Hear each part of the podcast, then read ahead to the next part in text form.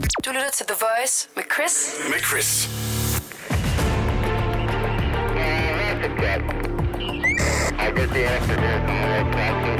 Det her er Langfingerland. Ægte true crime. Nu tager vi et kig på politiets døgnrapport. Vi skal en tur rundt i landet for at øh, lige tjekke op på det kriminelle miljø, fordi true crime, det er jo simpelthen så hot. Vi skal til Fyn, hvor der er begået en forbrydelse, et tyveri, en langfinger har været på spil, og vi skal have noget info om den her øh, konkrete situation. Hvad ved vi egentlig om sagen her? Vi skal smutte til Odense V, mere konkret Middelfartvej, hvor der forleden kl. tolv niogtredive blev stjålet for to tusind et hundrede nioghalvfems komma femoghalvfems kroner i en Føtex. Tyven blev efterfølgende anholdt. Der står ikke, hvad for nogle varer, at, at tyven prøver at stjæle? Nej. Nej. Der står bare et beløb. Jeg har lige regnet mig frem til, det kunne faktisk godt være et hundrede niogfirs liter mælk. Ja, eller en lille hurtig, en lille hurtig regning her. Jeg sidder med lommeregneren klar. Det er rundt regnet tooghalvfems pakker partypølser. Han er bare klar til at åbne Danmark og står klar med partypølser. Det er jo mange penge, men altså dem, der køber ind til en børnefamilie, a k a undertegnet, ved jo, at det er bare en kæmpe stor læsset vogn til randen med alle mulige fornødenheder.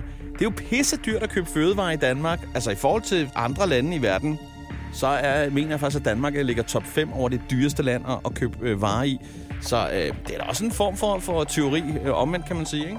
Jo, jo, bevares. Det er mega dyrt. Jeg er jo ikke børnefamilie, men jeg kender da godt det der med, at beløbet bliver ret højt, især når jeg har tømmermænd og bare går ned og river mælkesnit og ostehaps ned fra hylden, ikke?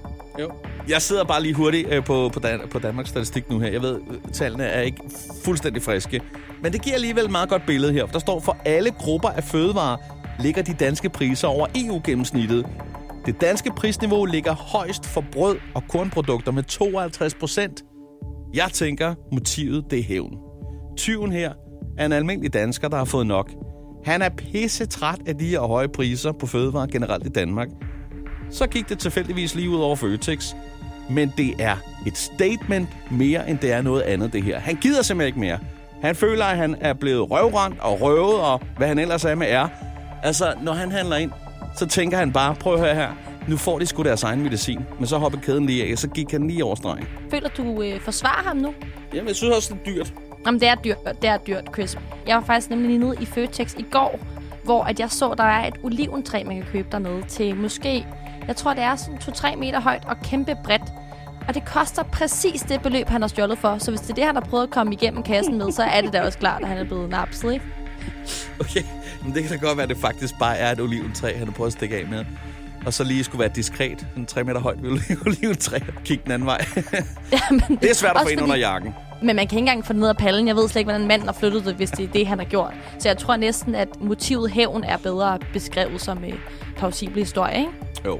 Lad os rykke videre til den næste sag i politiets døgnrapport. Hvad ved vi konkret om situationen her? Vi skal til en smuttur til Østjylland, som du selv lige sagde. Mere specifikt Tilst i en lokal Bilka. For her blev en syttenårig dreng taget i butikstyveri.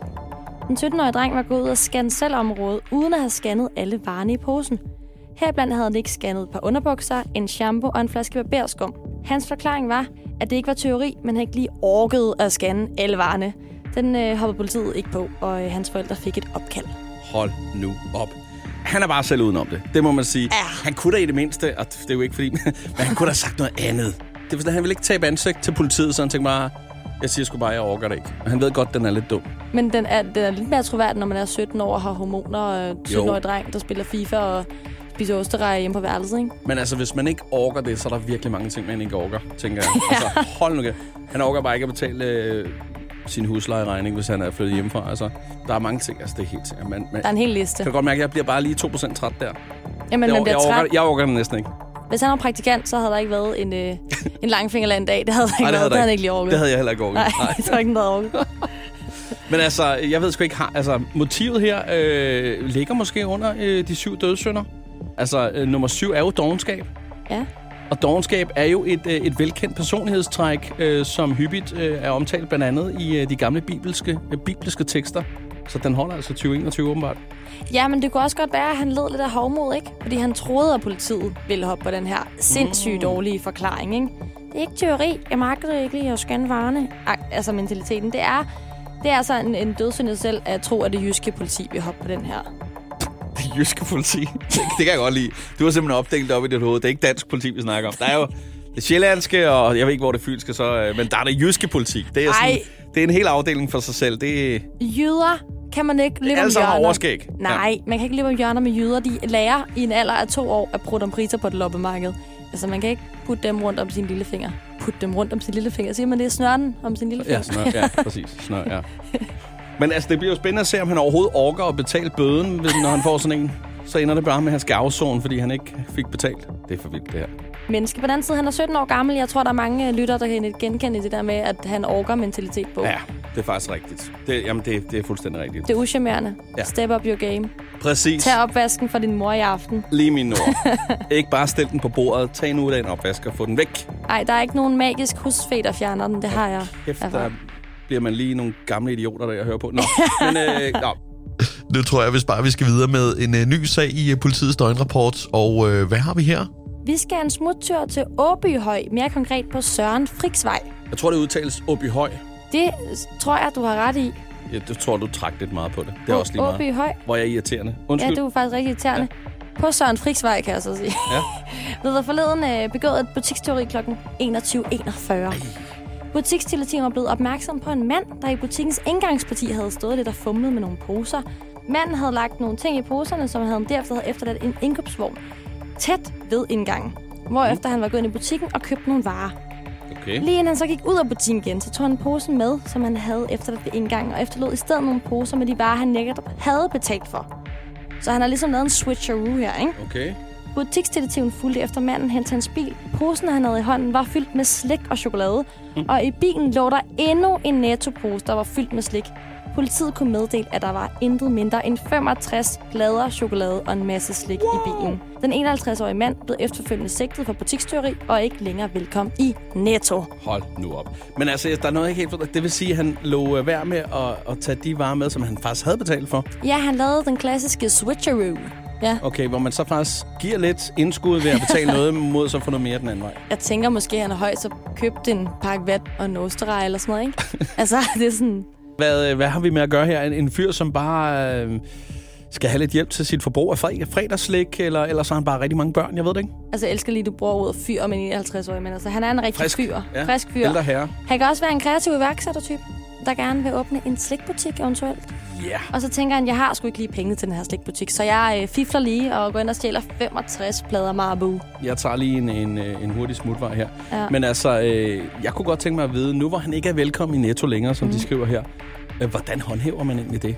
Det er simpelthen det største spørgsmål, jeg har også. Det er mange ressourcer at sætte af, hvis der er at medarbejdere i landet. Så jeg tror, næsten fem hundrede Netto-butikker skal tjekke kunder hver gang, for lige at tjekke, det ikke er ham, den treoghalvtreds-årige. Eller, nej, hvor gammel var han? enoghalvtreds-årige. enoghalvtreds-årige, yes, med chokoladen. De kan bare have nogen stå nede ved slikhylden, ikke? Ja. Bare stå og vogte. Så skal vi regne med, at øh, det kan godt være, han ikke er velkommen, men de håndhæver det nok ikke? Altså, uden at give ham nogle gode idéer, du er, vel, du er velkommen i Netto, fordi de kommer ikke til at opdage det. Ellers vil du lige flytte lidt videre over til en anden flække, og så tror jeg ikke, de opdager det. Det er sgu også dumt at blive tyv for hvad, femogtres plader chokolade. Ja, og så alligevel, det æder med mange penge. Altså, en Marabou koster meget. Men er det så også det? Hvad koster en Marabou? Jamen, den koster vel femogtredive kroner. Gør den det? Det var en uden udsalg. Jo, gange femogtres. Det bliver selvfølgelig til noget, men det er sgu også dumt at, blive ty- at være tyv for alligevel, ikke? Ja, det er selvfølgelig rigtigt. Altså, jeg troede selv... Jeg har jo engang øh, stjålet noget i en butik. Mm. Troede jeg. Jamen, det troede jeg. Jeg var ikke særlig gammel. Jeg var syv år gammel. Jeg var nede i sådan en slikbutik, og Nå, så okay. smagte jeg på et stykke slik. Og jeg troede jo i flere måneder efter, ja. at politiet ville komme og hente mig og putte mig i håndjern, fordi jeg havde stjålet det her. Så jeg forstår ikke, hvordan man kan have samvittigheden til at gå ud af Netto med femogtres plader chokolade. Det var fordi, han vidste, der var ikke nogen voksne øh, derhjemme, der kom og skældte ham ud. ja. Fik du egentlig skæld ud dengang? Fik du lige sådan en, en røffel? Du sagde det ikke. Jeg lå bare og var angst i min seng om natten, altså. Oh. Det var ret sådan en traume som barn. Man Derfor så er du øh, begyndt at lave kriminalmagasin.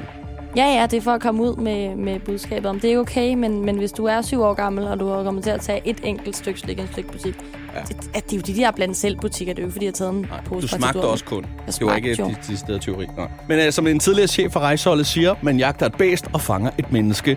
Det er sundt at løbe, så længe det ikke er på den kriminelle løbebane med femogtres plader chokolade i hånden. Hold nu op.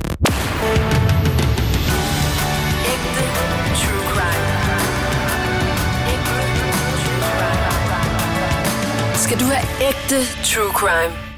Lyt til Langfingerland podcast på Radio Play.